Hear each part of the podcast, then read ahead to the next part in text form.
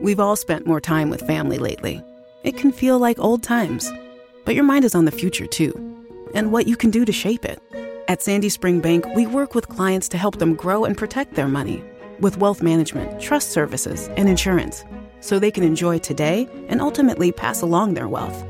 We believe real banking is a conversation. Let's talk about your dreams. Visit sandyspringbank.com/wealth. Wealth and insurance products are not FDIC insured, not guaranteed, and may lose value.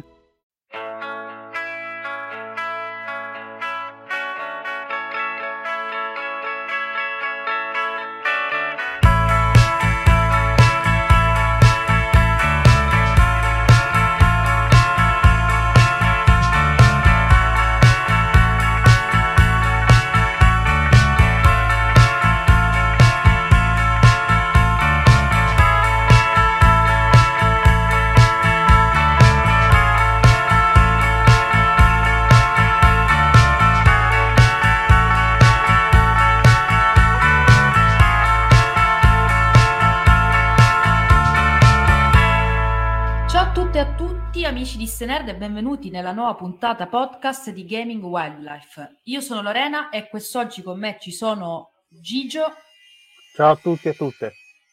Sharif Buonasera. e Claudio. Vi chiedo scusa per il sottofondo. Stavo dicendo c'è anche la motosega. Si stanno Ah, un Kiss, glitch. secondo me. Quindi... Ora, allora, io purtroppo innanzitutto vi devo scusare, non solo per questo nuovo sottofondo, perché noi manchiamo da un po' di tempo, abbiamo perso due appuntamenti, capite bene i motivi, tra cui i sottofondi che purtroppo non voluti, perché non è colpa mia, e quindi, ecco, tra, comunque, seriamente, purtroppo per vari motivi eh, non abbiamo potuto registrare le due settimane precedenti, cerchiamo di diventare in careggiata, anche perché ci stiamo comunque un po' organizzando per cercare di cambiare, modificare, innovare Gaming Wildlife. Ma vi ho lanciato solo l'amo, vi lascio poi nella suspense, lo scoprirete più avanti. Ora appunto che non ci sono rumori di sottofondo, posso annunciare il tema della puntata. Molto banalmente perché la gente abbandona i videogiochi. Perché succede questa cosa? Molto spesso deriva dalla noia, dall'apatia. A un certo punto ci scocciamo di videogiocare, mentre altre volte può succedere per la frustrazione, magari derivata dal senso di sfida e dalla difficoltà. Ora, riguardo l'apatia, io ci tenevo a citare l'articolo di Stefania Netti su Eurogamer, perché appunto eh, riporta questo discorso eh, all'interno del dibattito videoludico e fa capire effettivamente che c'è questo fenomeno all'interno dei, della, dire, del settore videoludico tra gli appassionati. Lascio la parola a subito a voi purtroppo perché con questi sottofondi io non riesco a concentrarmi. Vi chiedo e poi vi silenzio se voi avete mai provato innanzitutto apatia videoludica, cioè vi siete mai scocciati di videogiocare a un certo punto della vostra vita? Vai Gigi e poi a giro. Ma io in realtà sì, cioè c'è stato un periodo, diciamo, che colloco più o meno tra il 2000, dal 2007 in poi più o meno, no, non è vero, mi sa un po' più tardi, vabbè, comunque diciamo intorno a quegli anni lì, dove io praticamente eh, non avevo più interesse nel giocare. Era una propria cosa, una cosa che non, non mi veniva più naturale e quindi poi col tempo avevo abbandonato, ma anche in modo serio, cioè anche liberandomi di cose e tutto quanto. Eh, per vari motivi, e partire da una relazione tossica fino a, a tante altre storie. E, e quindi sì, io ho effettivamente avuto un periodo dove effettivamente i, i videogiochi proprio non li toccavo neanche per sbaglio. E, ed è capitato, e, e poi per, tra molte virgolette, poi dipende da, da, da come la pensate, mi sono salvato perché poi a un certo punto ho messo mano a Dark Souls e da lì è, è, è ritornata proprio la fiammata selvaggia e, e per il momento dura, eh, nonostante tutto. E quindi ho avuto effettivamente un momento di vuoto totale dal videogioco. Sharif, tu? Eh, sempre. sì, sì, sì. Ehm, diciamo che purtroppo mi capita anche a me sem- sempre di più. Cioè, mh, ehm, mi piacerebbe, cioè io accumulo giochi, vabbè adesso col Game Pass, ma poi con gli sconti li compro sempre, poi o li provo e poi abbandono dopo poche ore, o li tengo lì e li gioco dopo mesi o anni. E, mh, e mi dispiace che molti di questi giochi mi annoino perché, innanzitutto da un punto di vista economico, ho appena comprato Cyberpunk a 50 euro e, e, dopo 6-7 ore ho smesso di giocarlo, non, non lo accendo da, da, più di 10 giorni. E, ma in realtà poi se vado, come dire, a vedere nei mesi passati, nei mesi, eh, negli anni anche precedenti, mi rendo conto sempre di più che è in generale un certo tipo di videogioco che mi sta iniziando a stare stretto, mi sta iniziando ad annoiarmi. Quindi poi se dopo vogliamo vedere i motivi, le cause di questa noia, di questa apatia, ne possiamo discutere. Ehm, però sì, purtroppo mi sta accadendo sempre di più e mi dispiace che stia accadendo quest'anno, che è un anno in cui in realtà non sono usciti troppi videogiochi se intesi come AAA, industria grossa, alla fine non è uscito molto quest'anno. E se pensiamo invece al, al primo quadrimestre del 2022, che usciranno tipo 3 miliardi di giochi in, in due mesi, uh, se, non rim- se, non li rimandano, ovviamente, mi, mi, viene, mi viene l'ansia, tanta ansia. Eh, parlo, parlo, io? Sì. Eh, ma eh, a me la noia viene, però, eh, come dire, penso che ci siano tanti tipi di noia. Ce n'è una che è proprio quella del giocare, e quella viene abbastanza spesso, oramai a me oggettivamente qualsiasi cosa duri oltre le 10 ore mi annoia, può essere un capolavoro, ma di base mi viene veramente difficile, più che altro perché voglio arrivare a completarlo perché formulo i miei pensieri, non voglio che si dilunghi troppo e, e, faccio l'errore di volermelo mangiare. Fatto sta che io paradossalmente vivo la cosa in maniera diversa rispetto alla gente con l'open world, perché io con l'open world già parto mentalmente dicendo tanto non ce la faccio a sbrigarmi. Quindi proprio per me diventa una di quelle robe tipo, vabbè, piano piano faccio una missione ogni tanto e me li gioco con paradossalmente maggiore serenità di un appunto Psychonauts che voglio giocare magari con, con più regolarità. Poi c'è un altro tipo di noia che è la più grave, secondo me. Non so neanche in realtà se definirla noia, forse è più sfiducia nei, nei confronti del, del, della situazione attuale del videogioco. Perché mi trovo in quei periodi della vita, come diceva per esempio prima Gigio, dove hai bisogno di qualcos'altro, no? non ti serve solo il, il giocare per passare il tempo. E purtroppo molto spesso il videogioco, soprattutto quello diciamo AAA, da console, eccetera, e, non riesce a darmi altro che non un semplice mi astraggo un attimino, sparo online, salto su quattro funghi e per un attimino non penso alla mia...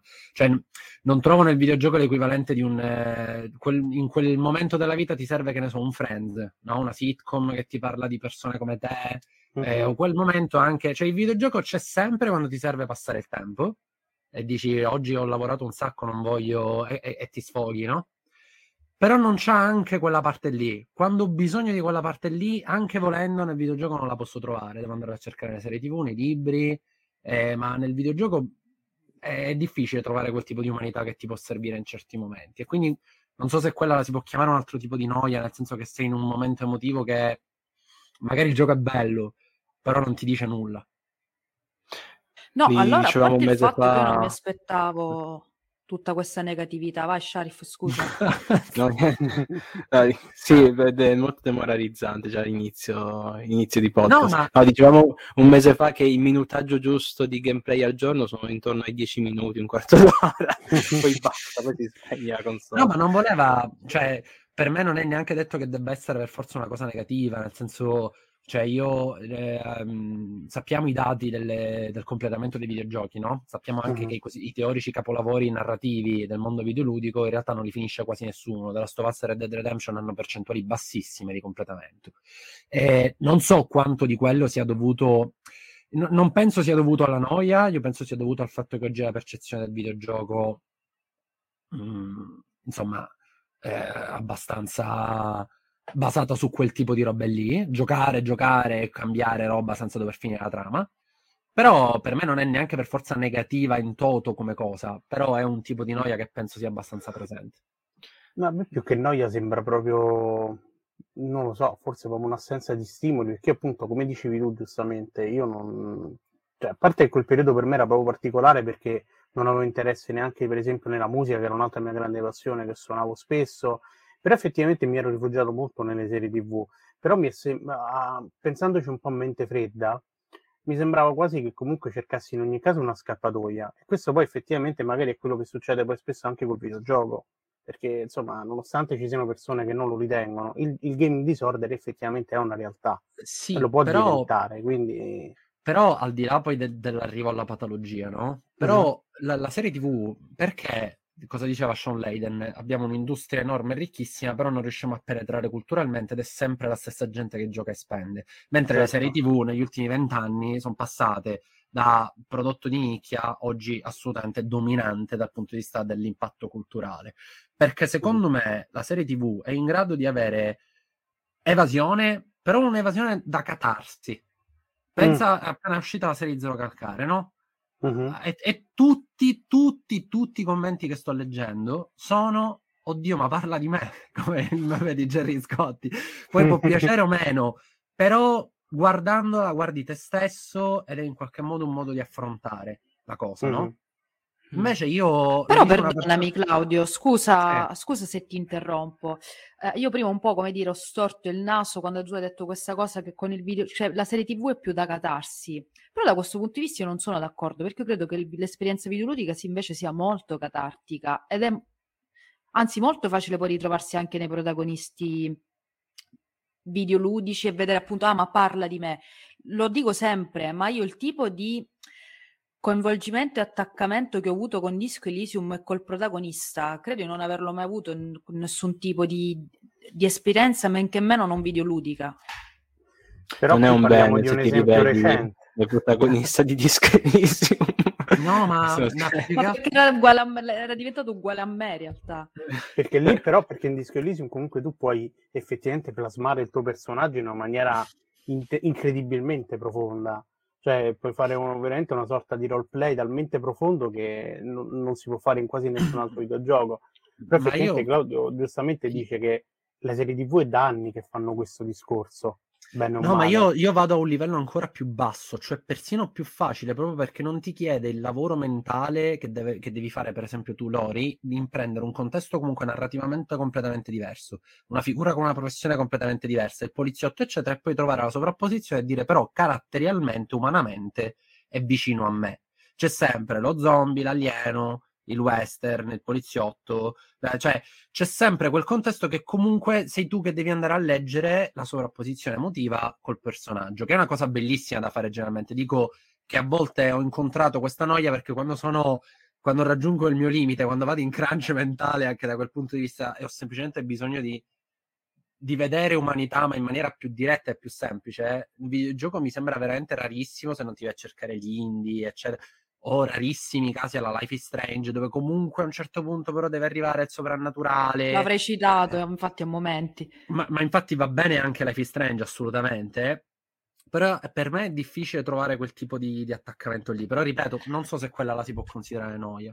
Scusate, e poi faccio un'altra domanda eh, per riallacciarmi a quello appena detto da Claudio. Ma non è catarti a questo punto, senza per forza trovare il legame emotivo? Appunto, mi guardo una serie TV alla Friends. Io adesso, per esempio, sto vedendo Superstore, che è una bomba, mi sta facendo veramente scompisciare. Sì, cuori infiniti, però la sto guardando a passatempo e molto spesso la guardo prima di andare a dormire per avere la percezione di aver fatto un qualcosa senza però tutto l'affaticamento mentale di seguire un qualcosa di pesante come magari che un videogioco. Mm. Ma questo magari per come eh, intendo io fruire delle cose. Però per me, a questo punto non è catartico anche appunto prima parlare della persona che torna a casa da lavoro distrutta e si fa una partita a Valorant o a League of Legends mezz'oretta e poi si corica. Senza appunto avere quel trasporto uh, emotivo, visto che prima parlavamo di emotività, però appunto si sfoga, si diverte, secondo me si arrabbia pure a League of Legends, però vabbè queste sono cose soggettive. E, no, ma... Però non può essere ritenuto anche questa un'esperienza catartica. Sì, sì, infatti ti dicevo, Diciamo che il videogioco, la, la catarsi catartico ovviamente ha una serie di sfumature, no? Il videogioco può essere la catarsi dell'aspetto che ora mi metto davanti a Overwatch, un, un gioco a caso, cito, e mi metto lì e mi metto ad ammazzare gente online e a bestemmiare perché non fanno quello che dico io. E quello è un tipo di catarsi. Magari quel giorno c'hai sei abbastanza nervoso per i motivi tuoi e ti sfoghi così. Però c'è solo quella. Cioè mi, mi viene veramente... O per godermi l'altra, il momento di Ellie e Joel che raccontano un'emotività di, una, di, un certo spessore, comunque un pochettino l'altra parte me la devo fare quel giorno lì. Non c'è mm. tutto il ramo di tipi di catarsi che invece riesco a trovare negli altri mezzi, posto che io ho vissuto Superstore allo stesso identico modo tuo, me la sono bevuta in pochissimi giorni proprio per, per questo motivo. E, ehm, sempre, penso sempre, da, da tanto tempo che al, che al, videogioco manca il, il Friends, manca la sitcom, manca l'equivalente mm. e anzi oggi penso che la sitcom del videogioco sia Twitch. Cioè penso che chi la trasforma sì. in quel modo lì, la cosa uh-huh. che tu mm-hmm. vuoi passare il tempo, sono quelli che creano contenuto da sitcom. Fatto sta che io ogni tanto per curiosità vado, l'altro giorno c'era Dario Moccia che aveva avuto non so che litigio con uno alla Games Week e un altro che non può comparire perché era stato bannato ci sono tutti gli inghippi e la gente che se li segue e ci sono queste, queste mix tra soap opera e sitcom e forse è quello la, la sitcom del, del, videogioco non lo so. Ma il videogioco è anche è anche impegnativo comunque mettersi a giocare un videogioco a volte.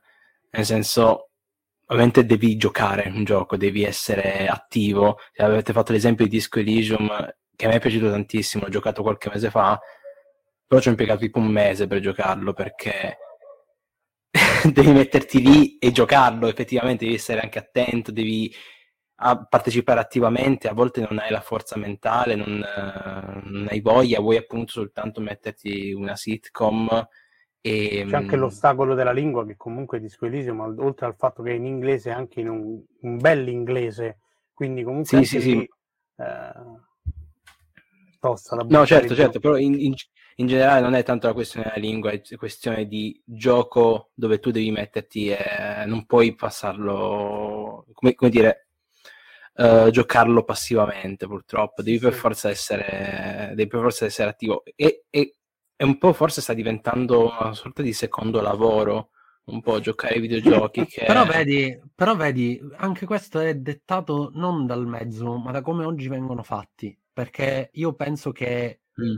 Eh, uno degli elementi criticati da tutti, per esempio degli Assassin's Creed... Sì, è un, un problema sistemico, sì, sì, assolutamente. È, è che sono facili ma proprio perché sono facili, in quei momenti lì a me, a me, viene molto più semplice accendere Red Dead Redemption Online o Assassin's Creed Valhalla che non ho finito e penso che non finirò mai perché è pieno di, di, di roba fino veramente all'infinito.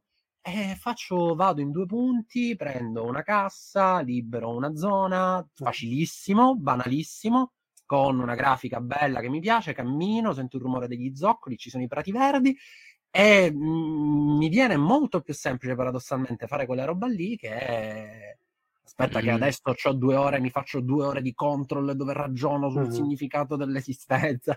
Cioè, a volte sì. serve anche quel tipo di, di, roba là, no? No, è essenziale. Io questo qua tiro fuori appunto la mia testimonianza da, da giocatore lavoratore, dove in tempo pre-pandemia eh, la mia routine era che mi alzavo alle 7 per uscire di casa alle 8 eh, arrivare forse al lavoro intorno alle 9 e qualcosa, quindi uscire alle 18, forse arrivare intorno alle 7 e mezza e quindi poi da lì eh, cucina, fai sistema delle, cose, tutto quanto e quindi poi effettivamente ti ritrovi nel limbo che non sai a cosa giocare, nel senso che effettivamente per me che mi piacciono robe tipo i Souls like è un po' frustrante magari dopo 12 ore di giramenti ovunque mettese pure a giocarsela un Dark Souls oppure un The Witcher che io ho provato un sacco di volte a giocare ma eh, non avendo sempre la certezza di poterci tornare eh, arrivavo al solito problema che a un certo punto accendevo e mi chiedevo ma dove cazzo sto?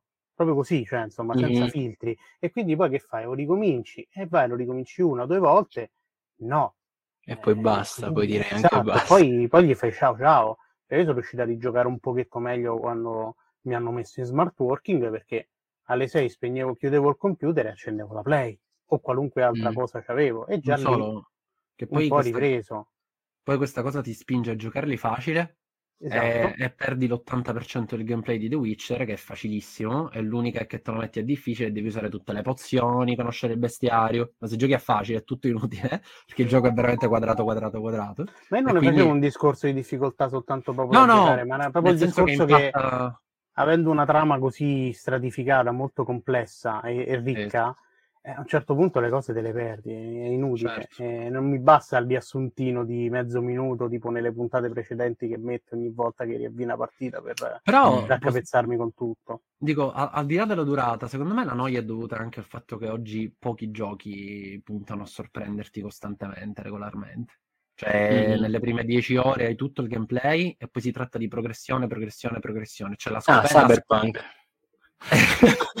la, la, scoperta è... Ma sai, anzi, ancora ancora con Sandbox comunque un briciolo di varietà per una nuova ambientazione, una nuova scena ce l'hai. Però l- la novità è appunto il nuovo livello o la nuova arma, il nuovo perk. Cioè, io penso che... Cioè, mi viene in mente roba eh, come Inscription, mi viene in mente roba come What Remains of Edith Finch, cioè che sono robe dove ogni ora c'è proprio il ribaltamento del gameplay o il ribaltamento con, completo del, del, contesto narrativo e quindi è una cosa che ti insegue, che ti tiene sempre fresco, come se fosse proprio una nuova puntata. Invece tanti mm. giochi poi ci dovremmo chiedere se il problema è di chi gioca o il problema è di chi crea, nel senso che non è obbligatorio sorprenderti costantemente per riuscire a raccontarti una storia, diciamoci anche questo.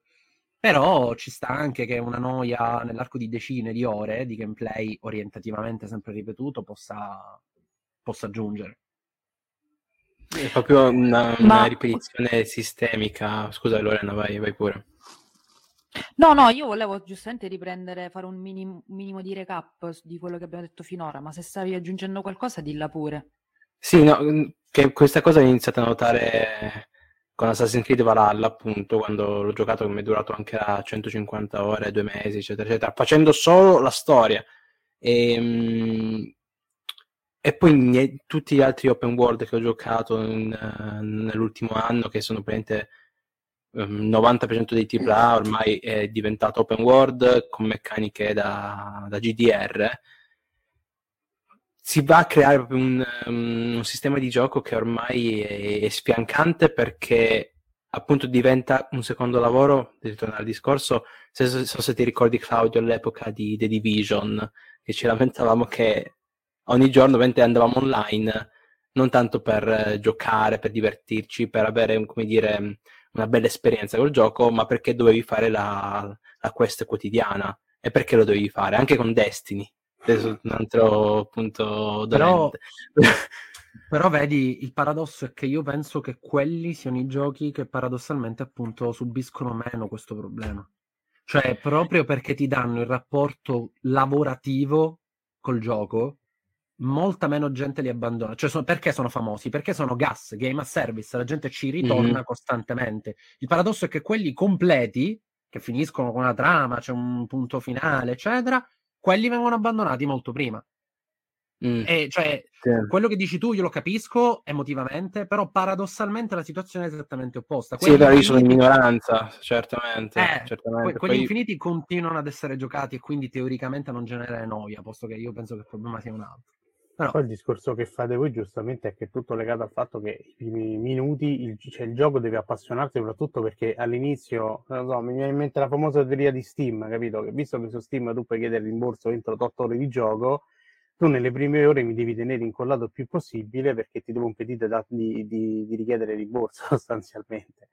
E, mm. e comunque, oddio, sai ho perso il filo. Vedi, vedi che questo in generale lavorare in tutti i film, ah. cioè tutte le opere me- mediali che la, visto, fa- Facciamo fare la sintesi allora altrimenti Sì, forse è meglio, sì, mi, serve, mi serve il recap pure qui come The Witcher. No, ecco, a parte il fatto per riprendere quello che dicevo all'inizio, non mi aspettavo questa posta, tutta questa negatività, ma non perché è negativo, non è possibile trovare, provare noia nei confronti dei videogiochi, però ecco, non, ripeto, non mi aspettavo che tutti e tre insomma foste stati colpiti da questo aspetto in particolar modo, proprio Sharif, il fatto che lo vive sempre più spesso.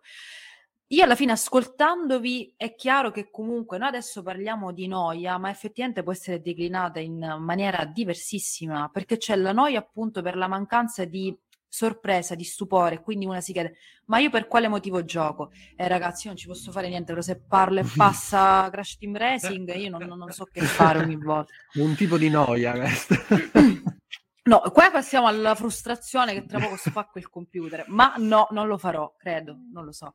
Uh, cosa stavo dicendo? Vedi che qui guardiamo i fili il discorso. No, ecco, però abbiamo una noia dovuta alla mancanza della sorpresa, una noia proprio come per riprendere quello che diceva Gigi all'inizio, proprio a, a giocare, a voler accendere la console per giocare a qualcosa.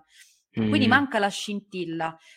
Mm, io allora personalmente ho provato più la noia di Gigio, cioè che proprio non ho voglia di giocare. E tra l'altro com- mi ha fatto stare un po' male questa cosa. Io questa apatia, forse è più corretto parlare di apatia. Mm-hmm. Insomma, l'ho provata recentemente e ora Sharif sorriderà, mi è passata con Psychonauts 2. Mi è nata con Control e mi è, pass- mi è passata con Psychonauts 2. Questo perché, e notavo questa cosa, ne parlavo l'altro giorno anche con Luca, il direttorso, che ormai i giochi cominciano a crearmi ansia. E io già sono una persona ansiosa. Se anche i videogiochi iniziano a crearmi ansia, c'è qualche problemuccio. Mi spiego meglio. Gli open world mi mettono un'ansia incredibile, ma in generale, quando io in un videogioco entro in una nuova area e vedo che quest'area è grande e ricca di contenuti, io lì per lì sono colto da, ripeto, da un senso di ansia, perché ho detto, oh, ma, oddio, ma ho appena completato un'area, adesso ne devo fare un'altra con eh, ulteriori segreti da scoprire, missioni secondarie che appunto annoiano, sono riempitive. Ehm, e quindi non lo so, a me questa cosa ha fatto un po', un po paura. Psychonauts 2 sarà perché è un gioco che riprende la struttura, lo stile di come era il videogioco 15 anni fa. Quindi io l'ho preso anche in maniera un po' più leggera con tutto che poi mi ha preso a schiaffoni in molte sue parti. Mi ha riavvicinato effettivamente al, al videogioco, al giocare un po' così, senza pensieri, per il piacere di saltare, vedermi le scenette tra i personaggi, prendere a cazzotti qualche emozione negativa e, e voilà. Quindi, mh, scusate, ho fatto un recappone, vi ho parlato della mia esperienza, però questo appunto per dire che esistono diversi tipi di, di epatie di noi. Nel mio caso è che spesso appunto è l'ansia da una sorta di ansia e contro a me me l'ha proprio fatta sentire tutta per tutta una serie di motivi che abbiamo, di cui abbiamo parlato, mi sa, anche in un altro podcast, un altro punto della podcast precedente. Sì. Bravi, esatto, mm-hmm. esatto. Voi ecco, Ah, cosa... Avete delle sensazioni negative che associate al videogioco? Io, per esempio, vi ho parlato dell'ansia. Non so se voi avete provato delle cose simili. Io... Eh, sorri- io... Sorrisi di no. Io lo, io lo stress Disperazione. Io ho lo stress da competizione, purtroppo. Nel senso che però io da videogiocatore è un po' scontata, dai, la competizione. No, però eh, io ho questo paradosso. Eh, per me non è il videogioco, per me è l'affrontare le altre persone. Io sono sempre stata una persona incredibilmente competitiva, ma perché ho sempre fatto sport. Cioè, a me, quando io batto C-Sheriff queste cose andava pazzo. Io ho battuto a Bloodborne, ho fatto le ombre di Arnam al primo tentativo e non me ne poteva fregare di meno. Cioè, per me, quando combatto contro il computer, io non sento trasporto, non ci posso fare niente. Mi sento scemo e essere contento perché ho battuto una macchina. Invece, quando dall'altro lato io so che c'è una persona, divento un serial killer. Quindi ci sono momenti, soprattutto quelli dove ho più bisogno di una catarsi proprio di sfogo, no? Cioè, quelle giornate passate tutto il tempo a scrivere, a lavorare, eccetera e ho la sera, dico stasera mi faccio due ore di partita, diventa invece un trauma perché faccio ancora più nervi perché magari perdo la partita. E quindi quella, quell'associazione lì la faccio sicuramente. Uh, vuoi andare te, Gigio? No, scusate, scusate, io adesso mi è venuto in mente un altro tipo di, di noia Scusate se mi intrometto a gamba testa, perché appunto è interessante vedere come un'unica parola può racchiudere appunto diverse declinazioni. Uh, in Emozioni da giocare, il libro che, che, ho curato in compagnia di altri esimi colleghi, una delle noie trattate è proprio la noia e il capitolo è stato curato da Alessandra Contin e nel suo caso la noia era stata uh, suscitata da Red Dead Redemption 2, ma non perché lei si è annoiata, senza fare spoiler, vi do giusto una, la minima sinossi del capitolo. Lei si è annoiata non perché Red Dead Redemption 2 era noioso, l'open world, tutto lento, tutt'altro, è stato un gioco talmente potente per lei che tutto ciò che è venuto dopo non le dava più nessuna emozione. E quindi mm. qui una sorta di di, di delusione o di, di, aspettative nei confronti degli altri giochi, visto che Red Dead Redemption 2 quel, nel suo caso ha settato un nuovo livello. Uh-huh. non più riproponibile negli altri, negli altri videogiochi. Cioè, ecco, questo secondo me è un esempio molto affascinante. Sì, poi soprattutto nel nostro caso, nel senso che cioè, nel senso noi comunque lavoriamo tutti un po' col videogioco e quindi anche lì la noia ogni tanto subentra, soprattutto quando dobbiamo co- coprire titoli che non ci sono affini, per esempio, o titoli mm. che sono effettivamente brutti, perché succede, c'è poco da fare, quindi pure lì un po'... Però effettivamente questo Mamma caso della Contin, di, di, Alessandra Contin effettivamente ha molto senso, perché quando trovi davanti esperienze, come nel caso che ne so, vedi un, appunto un, un Souls-like, magari che uno gli piace il Souls-like, è normale che poi magari altre esperienze le trova molto meno sorprendenti, meno, meno invoglianti. E, e, poi nel caso di Red Dead pure perché è raro trovare giochi che comunque bene o male non si, non si piegano al tuo volere e quindi ti costringono a battere determinate strade per poter poi, un, per poi veicolare un messaggio, insomma. Ma... Mm ma io sono tornato ascoltabile, mi sentite? Sì. Perché ero, ah ero, sì, hai ero... parlato, non ti abbiamo proprio sentito. Ero crashato a un certo punto. No, no, è che a un certo punto ero crashato proprio dopo che ho detto la roba dello sportivo. Tra l'altro, la, um, i, i, discorsi sul Game Pass, secondo me, eh, sono particolarmente indicativi riguardo alla noia. Che c'è un sacco di gente che ne parla dicendo Dio, che, una, che dice un po' quello che ha detto Lorena. Cioè che quando ti trovi davanti a una quantità di contenuti sterminata, ti viene un attimino a dire aspetta e, e, te ne senti un pochettino distante come nell'open world. Invece, per chi dice devo trovare quella cosa che riesce a prendermi, il Game Pass si sta dimostrando una delle poche cose che riesce nuovamente a dire sai che c'è, c'è questa roba, non la conoscevo, la provo e scopri robe che ti piacciono. Come, mm. come, d'altronde, sta, come d'altronde più volte abbiamo detto in questo podcast. Quindi poi ci sono i tipi di noia legati anche da quello che uno cerca, ovviamente. Sì, sì, c'è anche il tipo di noia, se vogliamo aggiungerne un altro, che diciamo, è voluto dal, dal, design del gioco. Penso a Far Cry 2, Spec Ops The Line, che, mh, o, o, Red Dead Redemption 2 anche volendo, perché secondo me è un gioco fatto apposta noioso in alcuni frangenti, perché c'è una scelta del, del designer, però quello ovviamente è più paragonabile anche a che ne so, le- leggersi Dostoevsky, annoiarsi, però ovviamente non è che stai leggendo Harry Potter, oppure guardarsi però... un film di Antonioni. E ci sta, per, per carità. Per, per, quello io prima ti dicevo che dovremmo chiederci quanto il problema a quel punto sia del gioco di chi l'ha creato e quanto uh-huh. del pubblico ricevente, perché è anche un po' problematico che un videogioco non possa parlare di quotidianità o di un certo ritmo penso alle reazioni a Death Stranding, penso alle reazioni al gameplay mm. di Red Dead Redemption che comunque è molto eh, trascinato, eh, ma perché parla di quotidianità anche quello, no? ne, sempre nell'assurdità o dell'apocalisse di Death Stranding o comunque di un western particolarmente vivo come quello di Red Dead, però comunque è decisamente un approccio più quotidiano e ritmato rispetto, e già quello è un problema per tanta gente, probabilmente perché si annoia perché cerca altro poi che sia una voce che purtroppo ha l'impatto di rendere difficile la produzione di altre cose simili, quello è un altro problema. Però è sempre mm. per quel tipo di noia lì, secondo me. Penso inoltre, e aggiungo un'altra cosa, che uh, penso veramente che già solo sapere che un gioco dura tanto uh, mi annoia, cioè mi, mi fa annoiare Beh. molto velocemente. Cioè, ho notato che veramente io mh, mm, lo scorso mese ho giocato Moondown e Visage, per esempio, che sono due indie, io ho giocati cioè, in un giorno. Cioè, io l'ho iniziato la mattina, un down, poi l'ho finito la sera. Invece Cyberpunk dopo un'ora, dopo due ore ho dovuto già staccarmi perché, perché avevo già ricevuto la, sua, la, la dose giornaliera, diciamo, di, quel, di quell'andare in giro, attiva la missione principale, fai la missione, poi vai ad attivare quella dopo, eccetera, eccetera.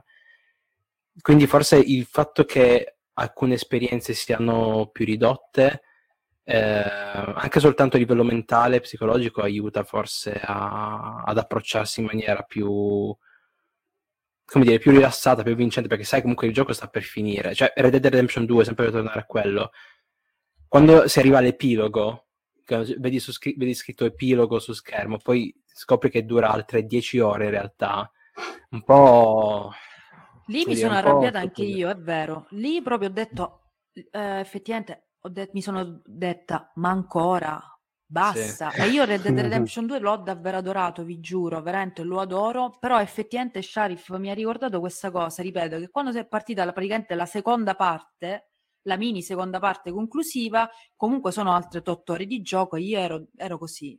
Non volevo sì, uno dice, volevo... vabbè, finiamo. Che il problema anche dei giochi di Kojima, che nei finali è sempre... No, però eh, vedi... Come il signore di il colpo di scena dopo i titoli di coda ci può pure stare, ma non mi aggiungere ulteriori ore di, ulteriori ore di gioco.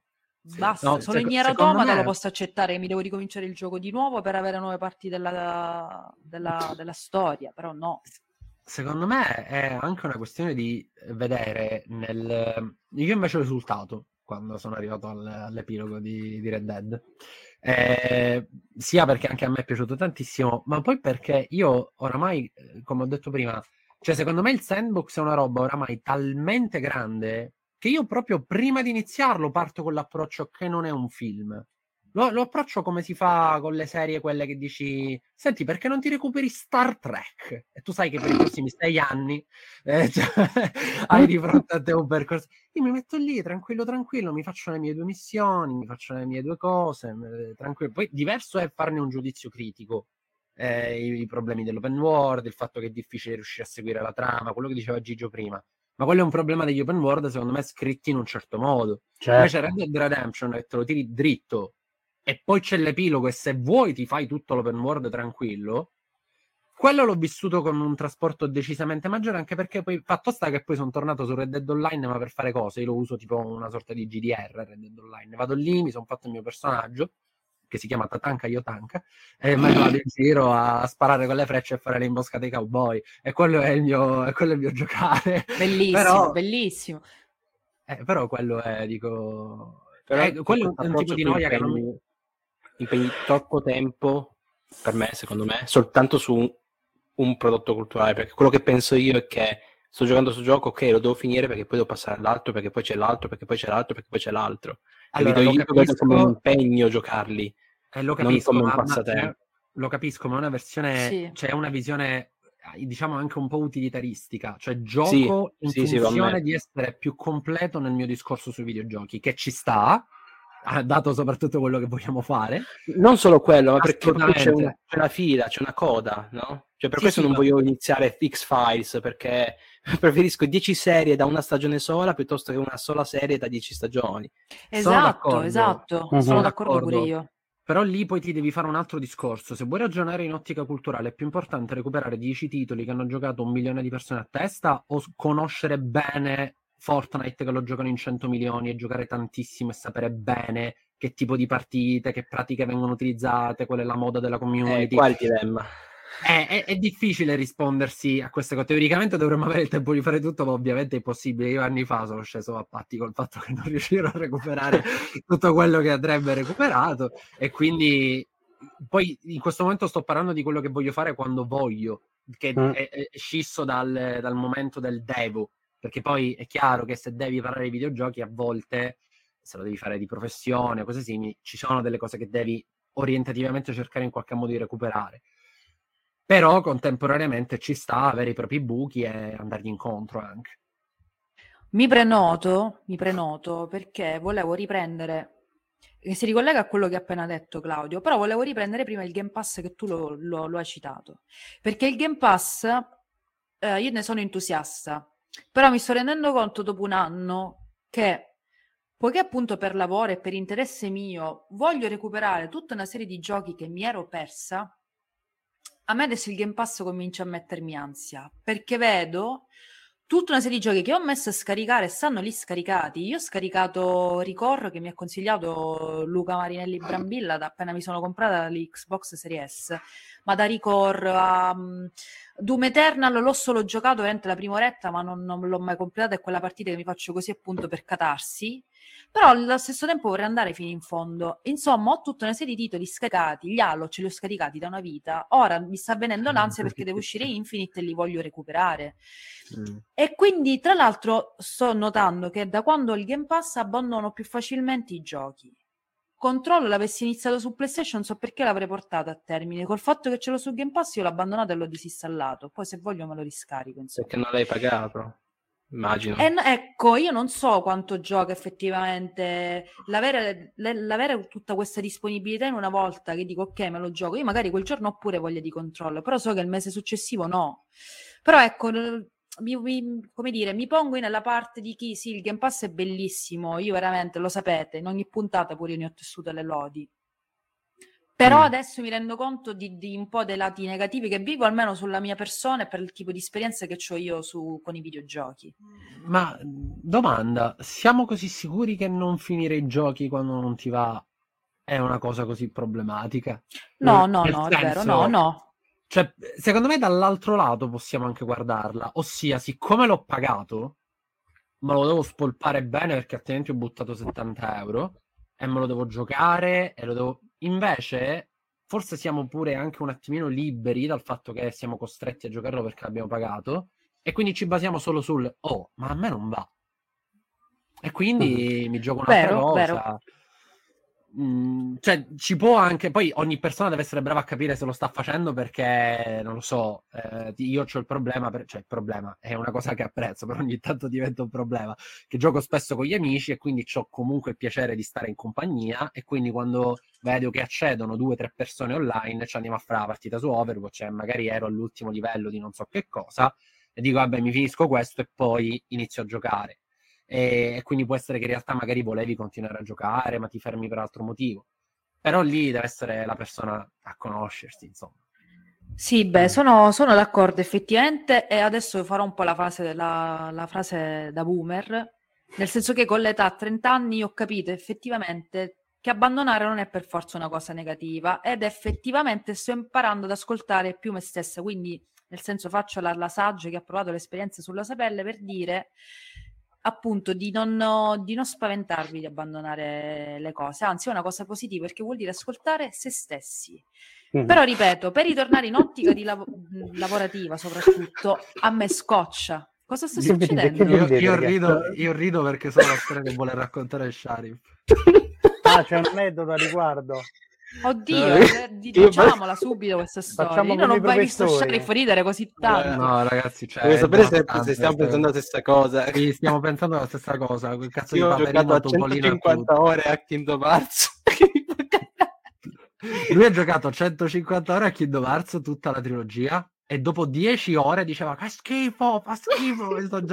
Ma se li hai giocati tutti perché c'aveva sta roba del eh no, ma è importante aver giocato l'universo. Quindi se li hai giocati tutti, anche se non gli andava. E io gli ho detto il parere è il discorso per cui ogni tanto dico qua in podcast a me piacerebbe vedere le recensioni di Lorena, per esempio del Souls Like o di Medium, non lo so, di qualcos'altro che non conosco. Un persona. Perché, di un persona, per esempio, perché mm ci sta che una persona esprima il suo giudizio dicendo oh non ce l'ho fatta a finirlo perché mi fa troppo schifo, non l'ho capito, non ne sono capace.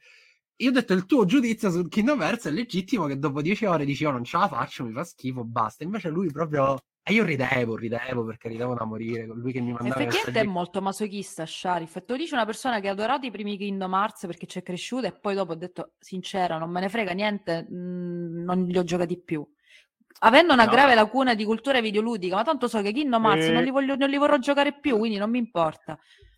Guarda, se vogliamo considerare Kingdom Hearts 3 una laguna videoludica... No, ma il 3 non l'ho giocato. È un problema, guarda. Il 3 non l'ho giocato, solo i primi due. 150 meno, ore solo i primi a due. A meno che non sei proprio un feticista delle nomurate, per quanto mi riguarda, no, no, no. tranquillamente. Il, il colmo sarebbe se fare 150 ore. Ecco, eh, guarda, minimo sei incarellato nel Colosseo. No, durano eh, un sacco. Giusto. Non, non ho fatto secondarie, te lo giuro, ho fatto solo quello che c'era da fare. mi prego, che signor giudice, mi ascolti. Non è possibile, non è possibile. Ti, ti, assicuro che ho giocato solo quello che era da giocare per finire è durato 150, cioè il timer alla fine era dei due giochi insieme, uno e due, eh, il colmo ah, sarebbe okay. che, che, adesso scarico il terzo, ma gioco anche il terzo, però che su guarda, il, terzo, il terzo, se vuoi, no, guarda, il terzo no. è perfetto anche per introdurre l'altro argomento di cui volevamo parlare in puntata, perché è, è Aspetta, aspetta Gigio, dobbiamo dire no, la parola okay. magica però. Giusto, parola magica. Silent Hill. no. no, quello è per Sharif.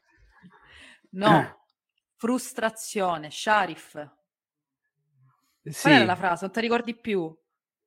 Ah, Uh, oddio, aspetta, no, tu, tu la conosci, no, tu la sai? No, ma me lo chiedi per... pure io. No, allora, no, era tipo eh, la noia è una forma di frustrazione, giusto? Bellissimo, esatto. Quindi... Che romantico. Gigio, mi spiace, non, in realtà non è nemmeno colpa di Sharif, è colpa mia che la, ti, ho interrotto, volevo fare il passaggio magico con Sharif, cui ci eravamo messi d'accordo prima di registrare, è fallito tutto eh, e forse no, ti ho fatto no, perdere di noi il filo del discorso. È il bello della diretta podcast. Esatto. Quindi va bene così. No, volevo dire appunto che Kingdom Hearts 3 quando l'ho giocato, io l'ho giocato intorno a insomma, a ridosso dell'uscita, più o meno quando è uscito, insomma, vabbè, e, e l'ho platinato con sommo risentimento. Eh, gatto. Ah, anche tu perché... ti vuoi bene comunque. Eh, infatti sì, no, perché, volevo, perché, eh, perché io ho questo grosso problema che quando vedo troppe critiche negative su determinati prodotti, a un certo punto mi sale l'interesse e dico, devo capire se fa veramente così schifo come dicono, perché ogni tanto sono in disaccordo. Purtroppo Kingdom Hearts sono dovuto essere proprio, è stato proprio tranchant come giudizio, proprio una cosa mm. tremenda, mm. perché poi era pure di una facilità disarmante. Tuttavia l'ho giocato abbastanza volentieri perché comunque mi dava una certa sensazione di progressione abbastanza rapida. Visto che l'ho giocato nel periodo appunto lavorativo che vi ho descritto poco fa, si è rivelato comunque un, un titolo piuttosto godibile nell'ottica del ho poco tempo per giocare, quindi quel poco tempo che investo vado avanti e quindi mi genera, diciamo, quel minimo di serotonina che mi serviva per rimanere vivo, insomma. Mm. Ehm, ed è una cosa particolare perché appunto poi dall'altra parte mi piace mi piacciono i Souls, c'è The Binding of Isaac che con una partita fatta bene minimo ti deve durare un'ora e c'è pure il rischio concreto che la butti all'aria eh, in poco. Quindi ho vissuto pure questo, questo, un interesse per dei giochi che magari erano pure lunghi, però avendo un certo, un, insomma, elargendo comunque delle ricompense tutto sommato abbastanza ben distribuite, io andavo comunque avanti, a prescindere che fossero facili o difficili. Mm. Se vuole rispondere ci a qualcun sta, altro. Non sei? No, eh, no per che... ci può stare invece. Perché diciamo, come dire, è un po' quello che ho provato io con persona, nel senso, mh, mhmm, i combattimenti molto veloci, un senso di progressione tangibile, concreto ogni volta che va a terminare un dungeon. Mm-hmm.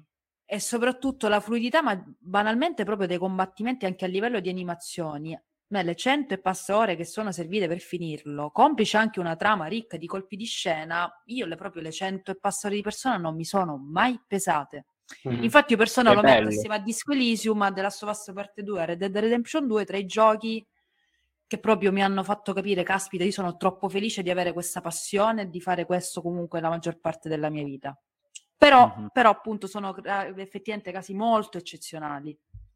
Ma io invece, io per esempio, invece mi, mi annoio un sacco quando mi rendo conto che un gioco non mi sta dando, ehm, lascia stare tutta la componente narrativa, eccetera, quello è un altro paio di maniche. E parlo proprio da un punto di vista ludico, quando mi rendo conto che non è la mia progressione come persona competente con quelle regole a migliorare, ma sono il perk, il più due, l'abilità, lo sblocco dell'arma, quelle robe lì non sento mai di... Oro eh, io, io, là non riesco, è il motivo per cui molti tipi di GDR non riesco a buttare giù, e invece paradossalmente ho 4.000 ore su Overwatch, che è la stessa identica cosa di quando è uscito, tranne gli eroi nuovi, ma perché per me ogni volta che fai una nuova mappa, e infatti si vede dal rank, no? che tu parti che sei oro e piano piano vai salendo, arrivi platino, diamante, eccetera, perché sei tu che migliori, non l'abilità, l'arma nuova, e lì io riesco sempre a viverla con, con, un trasporto diverso. Cioè, infatti, poi parlo con amici che stanno tutto il tempo ad ammazzarsi di open world dove si potenziano e mi dicono: Ma che palle, è sempre la stessa cosa. Invece, non, non, non riesco a viverla come la stessa cosa. Fatto sta che poi per un perk che cambia, per una percentuale che cambia nei danni, la community ne discute per due mesi e mezzo. e, e, quindi anche lì dipende poi da quello che uno, cioè dal tipo di sensazione, sempre il discorso che c'è chi cerca l'alea, la casualità, e quindi il gioco con la loot box, il drop casuale, c'è chi vuole l'Agon, la competizione, quindi io, e, e, tutta questa serie di robe qua, e quindi anche la noia poi dipende da queste robe. Tipo, sono sicuro che chi dopo, mi pareva, mi pare Alessandra Contin, fosse di Red Dead Redemption. Sì. eh, cioè quella è proprio un, un, una forma di, di mimesi, di, di, di, vivere il rapporto col mondo di gioco in maniera talmente trascinante, siccome effettivamente la stragrande maggioranza dei sandbox non riesce a riprodurre in modo simile, e ti porta a non riuscire più a trovare quella stessa cosa che avevi trovato lì. Sì, beh, io che... diciamo che un impatto simile l'ho avuto con The Last of Us Parte 2, un po' diverso forse, nel senso che è stato un, un coinvolgimento emotivo talmente forte che ho passato, mi sa, qualche un mesetto sicuro prima che io mm. giocassi, perché dicevo, ma ho una storia così potente. Ah, io, diciamo che poi sempre tutto dipende da cosa cerchi. Io dopo della Sovas cercavo comunque altre storie, comunque do grande importanza alla componente narrativa all'interno del gioco. Quindi per me The Last of Us parte 2 ha avuto una sua rilevanza. E appunto mi ricordo che io dicevo, mi confrontavo con una mia carissima amica, pure lei super fan di The Last of Us e Life is Strange. Eh, diceva sì, scusate perché è romana, ma cosa dobbiamo giocare effettivamente dopo The Last of Us parte 2? E lì effettivamente è stato un po', un po'... l'ho sentita anche lì quella, quella apatia, Io... quella apatia, quella sens- quel senso di vuoto. Questa roba narrativa l'ho vissuta, ero più piccolino, dopo Bioshock Infinite. Io dopo Bioshock Infinite sono stato tipo tre mesi a fare, che, che tra l'altro uscì della Stovassa tipo a pochi, forse mm. giorni. Eh sì, era 2013, l'anno era sì. Pochi, in effetti. Eh, io ero proprio, siamo stati mesi c'era anche Sharif in questo gruppo di persone a stare tutto il tempo a dire c'è sempre un faro, portaci la a rompere il cazzo. Esatto. Eh, perché comunque era una delle storie, cioè a livello di sceneggiatura ti colpisce, c'è un finale molto particolare e dopo che vivi quella sensazione trascinante soprattutto nel finale, tutto il resto ti, Mh-mh. Sì, poi hai una sorta di vuoto, sì, che mhmm, ma ci può pure stare, nel senso Sì, sì, esatto. anche qui diciamo non è che, mhmm, si termina un gioco, se ne ricomincia un altro perché appunto dobbiamo accumulare conoscenze, esperienze per poterne parlare. Cioè ci sta che dopo un se un'esperienza è forte, noi dobbiamo metabolizzarla, dobbiamo farla nostra, abbiamo bisogno del nostro del nostro momento. penso che ci siano determinati giochi che proprio se lo meritano questo questo mm. tempo, ecco. Vi faccio una domanda. Mi sa che sforiamo forse un po' col tempo, ma non importa, visto che adesso almeno io non ho più disturbi acustici. Ma voi invece avete ab- abbandonato un gioco per la difficoltà, visto che Gigio parlava di Kingdom Hearts, che lui si rilassava perché era facile. Tra l'altro, dove l'hai trovato facile? Io, io bestemmiavo Kingdom Hearts. Beh, no, tu devi considerare. No, il, no, 3, il 3, il 3, 3 però. No, il 3 è. Il 3, ah, boh, il 3 magari è facile. I primi due io mi, mi, mi picchiavo per quanto era no, difficile. Sephiroth fa bestemmiare parecchio. io sul primo, io il primo che l'ho giocato quando uscì, eh, mi ricordo che fu veramente tremendo appunto superare Sephiroth, l'incontro di e, e, all'epoca lo fece, adesso non avrei più la pazienza, probabilmente mm. la voglia, anche perché insomma, però ecco... No, no comunque mm. non mi vengono in mente al momento giochi che ho abbandonato per la difficoltà. Cioè, onestamente, comunque sempre, boh, massimo qualche Call of Duty un po' più rognoso del solito, tipo quelli di, di Treyarch, perché quelli erano quelli che so, dove solitamente, eh, perché Treyarch ha questo brutto vizio nei Call of Duty che mette i nemici che escono fuori dalle fottute pareti, cioè non, non finiscono mai.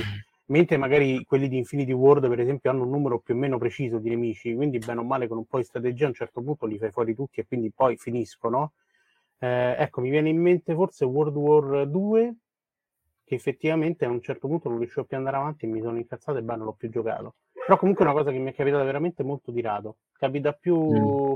che semplicemente il gioco non riesce a catturare abbastanza la mia attenzione e quindi lo, lo poggio da una parte e, e poi o, o, trovo il mood buono per rigiocarlo oppure ciao, finisce lì. Beh, Scusa, ma del resto io da te non mi aspettavo una risposta tanto diversa se a te Dark Souls ti ha riportato, ti ha fatto uscire dall'apatia videoludica. Quindi... Sì, più che altro il discorso è proprio il fatto che a me va, be- va, bene la difficoltà, però deve essere comunque sempre qualcosa che sia comunque stimolante e che mi faccia poi capire se come riuscire ad andare avanti. Tipo nel caso di Call of Duty lì non puoi andare avanti, devi di semplicemente tanto culo devi, e non c'è in realtà una componente di abilità personale. È un po' come la competizione che ha appena detto Claudio, solo che Claudio la rivolge verso gli esseri umani, diciamo, diciamo così, in maniera.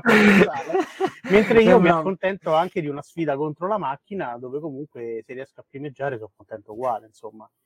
Mm. Io per frustrazione più che cioè non per difficoltà, ma perché non riuscivo a fare quello che volevo fare.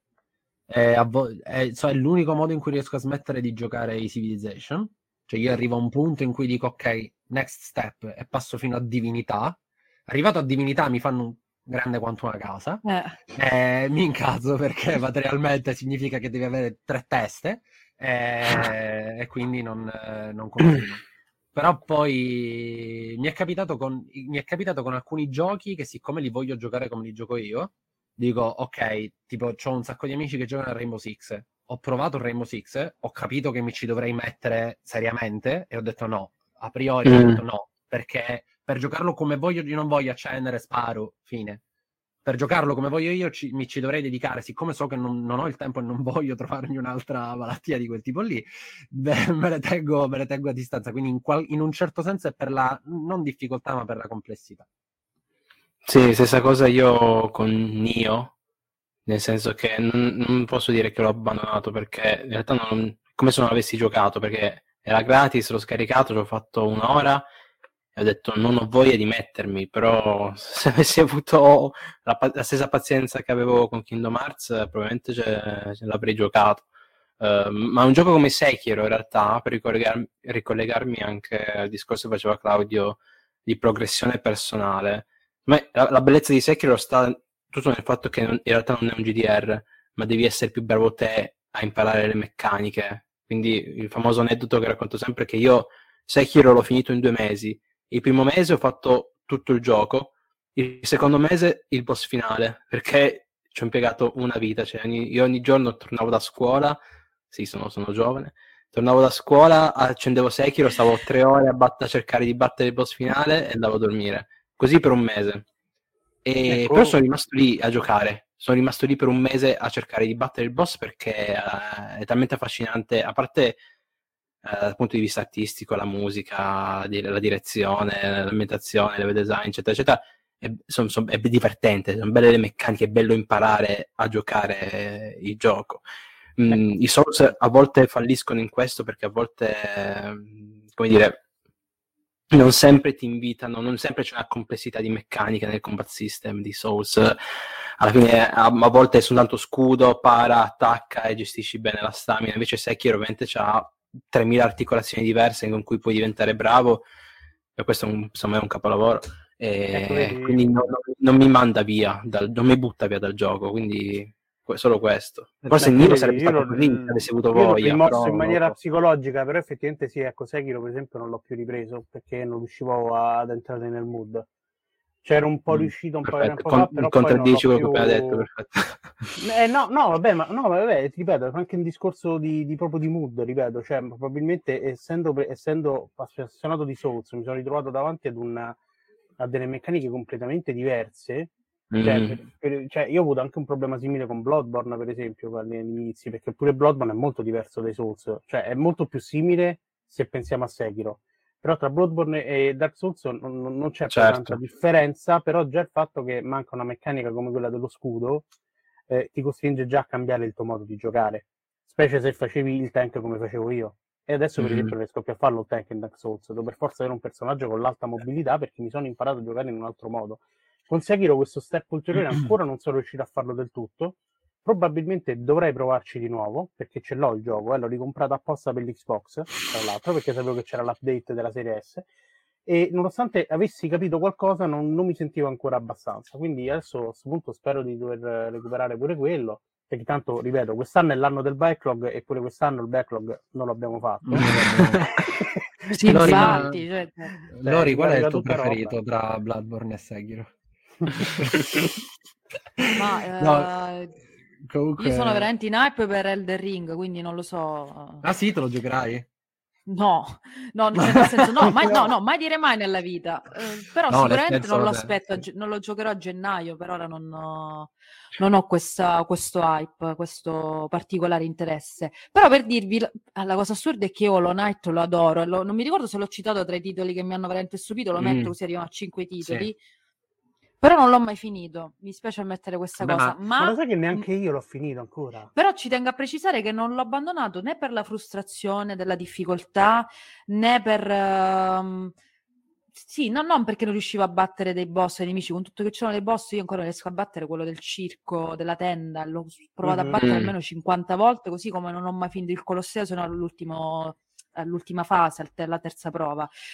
Non l'ho mai completato perché, allora, è un- lo adoro, lo adoro, però dopo che mi ci chiudo ogni volta 40 ore di seguito, 60 ore, la seconda run mi è durata 60 ore, poi io devo staccare un attimo Mhm. mi appassiona magari a qualche altro gioco e lì si verifica quello che diceva Gigio con The Witcher 3. Non mi ricordo dove sono e poi è scomparsa tutta la memoria motoria, i riflessi, cioè determinate pattern che mi ero memorizzata contro dei nemici o dei boss, io adesso non sarei più in grado di farli. E quindi vuol dire ricominciarsi una terza volta Hollow Knight, che ripeto, adoro, Mm. però non l'ho mai finito.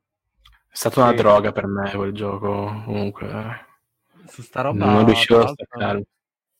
su, su quello che diceva Sharif, eh, secondo me per chi gioca, chi gioca su PC ci è abituato, ma per chi gioca su console, non tanto il Game Pass, ma la retrocompatibilità aiuta Mhm. anche a guardare indietro ad alcune cose relative al fatto che oggi noi, con- noi pensiamo al Souls-like come il gioco su l'abilità, la difficoltà che affronti però con le tue ca- capacità piuttosto che semplicemente perché ti viene dato un nuovo... E in realtà quando vai a recuperare roba di tante generazioni fa, cioè saltando la 360 e la PS4 come generazioni che sono state quelle che hanno iniziato a spostare il focus dalla difficoltà alla libertà di movimento, alla libertà di certe cose e il Souls-like era uno dei pochi che teneva, quindi non sto dando un giudizio qualitativo, però tornando indietro, cioè l'altra volta avevo riprovato il primo Halo, nessuna mappa per capire dove muoverti, devi capire, devi studiarti i livelli per sapere dove piazzarti, altrimenti certi nemici non li puoi fare, devi aspettare Mhm. che ti arrivi l'arma specifica e quell'arma specifica la devi conservare perché ti aspetta un nemico che devi affrontare con quell'arma lì. Cioè, eh, un modo di intendere il videogioco che era basato su questa cosa che tu fai esperienza di, di quello che ti aspetta, la fai tua, appunto, e poi la usi per andare avanti e non tanto un tanto più avanti mi verrà dato il super fucile della Madonna che mi permette di, di affrontare tutto quello che verrà. Sì, questo lo confermo perché mi sono rigiocato da poco la trilogia effettivamente da Halo 1 ad Halo 4 si vede proprio che c'è stato, La al di, storia là, del al di là di una maturazione narrativa, però effettivamente si vede che ci sono stati proprio dei cambiamenti del- delle meccaniche di gioco, proprio delle evoluzioni che però da un certo punto di vista hanno semplificato, perché su Halo ha giocato ad eroico perché a veterano non ce la posso fare, eh, ci- ho comunque sudato parecchio. Già il secondo e il terzo sono, sono proprio scivolati. Il terzo è scivolatissimo proprio. E Sì, quindi pure terzo- lì comunque si vede che ci, quindi è, è ovvio che poi c'è stato un cambio di meccaniche proprio radicale, forse dovuto a, questo, a questa facilitazione del gioco. Che perché poi, il terzo... base, che poi di base non è neanche sbagliato poi come, come cosa. No, no, Io- il terzo arriva dopo primo Gears e primo Uncharted, quindi è iniziato il periodo della resa più eh, Mhm. emotiva, narrativa, del, Sicuro? dell'esperienza. Sì, sì, Cos'è sicuro. Rich? No, Reach è 2010. Eh, Cerco Halo 3 subito. No, sì, 3 comunque Rich è uscito dopo, o nello insomma. stesso anno, comunque già c'era stato Gears of War, insomma, cioè c'era, eh, arrivava quel periodo del oh raga, dobbiamo fare il cinema però dove siamo noi a sparare, sostanzialmente. No, non penso Allora, sia solo quello. Allo No, Reach solo è del quello. 2010. Mhm. Halo 7 Qual era l'altro che volevate sapere? Halo 3 2007. Ma a me mi dà 2009. Allora, a maggior ragione Wikipedia, dopo- Wikipedia. Allora, a maggior Ah no, ragione no, no, no, no, no, no, scusa, scusami. Allora, è stato ODST. pubblicato nel 2007, nel 2007. 9 o 17, nel 2009 o 17. Bravissimo, esatto. Ok, me li ricordo tutti. Comunque, Promosso cioè, 10. fa- fatto bene a citare Halo perché per quanto riguarda Noia, io li ho giocati, eh, vabbè, li ho giocati tutti tranne il 5, mi manca, e mi hanno annoiato tutti. Eh. mi hanno mi hanno annoiato abbastanza tutti, poi questo ce l'ho discusso già con Claudio. Tranne ODST, che ODST in realtà è, l'unico, secondo me, che ha una buona componente narrativa che mi ha tenuto incollato, perché Perché è una cosa che diversa. Halo, eh, in- in- Ma non indubbiamente, state vedendo la che- faccia di Claudio in questo momento. odio Ma adesso, ti, adesso ti spiego perché Halo fa schifo. Perché praticamente... no, vabbè, è il primo Halo che dicevi che ha con le scelte diciamo, di game design che ti, ti rendono il gioco più, più difficile. Effettivamente io l'ho trovato abbastanza impegnativo, però manca tutto quel contorno che mi fa avere voglia di continuare a giocare il gioco. Come dicevo no, di Sekiro, che oltre alle meccaniche c'è tutto il resto che, che compone, certo, che fa certo, comporre il gioco. Certo. In Halo Halo secondo me è abbastanza spoglio a livello contenutistico, Halo... a livello narrativo e a livello di le- level design, questo non te, lo, non te, lo, toglierò mai, ma secondo me è un level design uh, copia e incolla per nove missioni e, e questo mi butta un po' fuori. Ti sì, posso fermare possiamo... su Halo perché probabilmente per Halo Infinite faremo una puntata su Halo, quindi non ci bruciamo tutte le cartucce adesso. No, Mamma, facciamo una puntata Claudio versus Sharif. Sì, non... No, eh, vabbè, sì, ok, vabbè. Non c'è gara, no, l'abbiamo accettato. Tu, tu, tu. Eh, signori, io concluderei qui la puntata se non avete altro da aggiungere. No, io volevo giusto dire appunto il fatto che comunque non necessariamente la difficoltà poi è sbagliata e volevo fare un riferimento a Forza Horizon 5, che è appunto l'ultimo capitolo che mi sto spolpando ancora, anche adesso aspetto che cambia, cambia la stagione per fare nuove sfide. Però il discorso è per esempio, Forza Horizon è, colpisce perché è un gioco che ha una scalabilità unica, a mio avviso. Cioè, si può fare veramente. Eh, si può, un, l'esperienza si può cucire perfettamente sul giocatore di qualunque tipo tu sia. E anche pur essendo arcade, comunque ha delle opzioni che possono renderlo più simulativo. Quindi, cosa vuol dire? Cosa voglio dire in tutto ciò? Che comunque, ecco, ehm, la, la, difficoltà non è assolutamente un parametro da, da, tenere necessariamente in considerazione assoluta, non ti rende un giocatore migliore o peggiore, ma appunto sarebbe bello se nel prossimo futuro le esperienze si cominciano, cominciano a diventare effettivamente eh, sia personalizzabili, ma che anche che ci si renda conto che determinate esperienze devono essere facili o difficili anche per motivi di design, narrazione e tutto quanto. Quindi esatto. appunto un Dark Souls è giusto che rimanga difficile e che non ci sia un'opzione facile perché è anche un discorso di, proprio di tipo di giocatore che è interessato a questo tipo di esperienze. Poi le esperienze facili ci sono, e ci sono quelle appunto adattive come forza, però ecco, diciamo che secondo me va vissuta in maniera più leggera la difficoltà soprattutto, come aveva anche detto, detto prima, non c'è per forza da sentirsi inferiori se non si finisce un Dark Souls o, se, o altro ed è giusto accettare di dover abbandonare un gioco se non è nelle nostre corde. No, eh, ma infatti io volevo giusto dire, diciamo come sintesi, eh, almeno come mia sintesi sul tema, eh, è che cioè, la noia è teoricamente l'esatto opposto del divertimento, no?